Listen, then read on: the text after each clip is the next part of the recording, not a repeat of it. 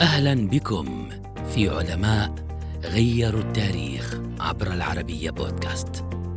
أبو النحو ومؤسس المدرسة الكوفية، إنه أبو الحسن علي بن حمزة بن عبد الله بن بهمن بن فيروز الملقب بالكسائي، ولد في الكوفة عام 737 وتلقى علوم اللغة عن إمام النحو في البصرة الخليل بن أحمد الفراهيدي. نصحه الفراهيدي بالسفر إلى باديتي الحجاز ونجد لتشرب اللغة العربية على أصولها، وفعلا عمل على ذلك. بعد عودته إلى البصرة وجد أن الفراهيدي قد فارق الحياة، فلزم خليفته في النحو يونس بن حبيب.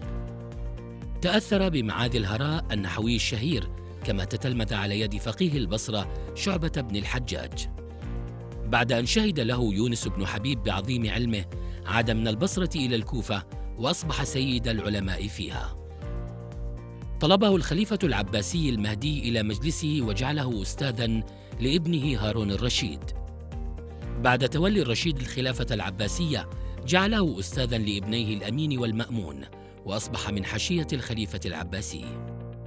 للكسائي مصنفات بالغة الأهمية في النحو، منها كتاب مختصر في النحو، وكتاب اختلاف العدد، وكتاب الهجاء. إضافة إلى علمه الغزير في النحو، برع في القراءات القرآنية وصنف سابع القراء السبعة للقرآن الكريم.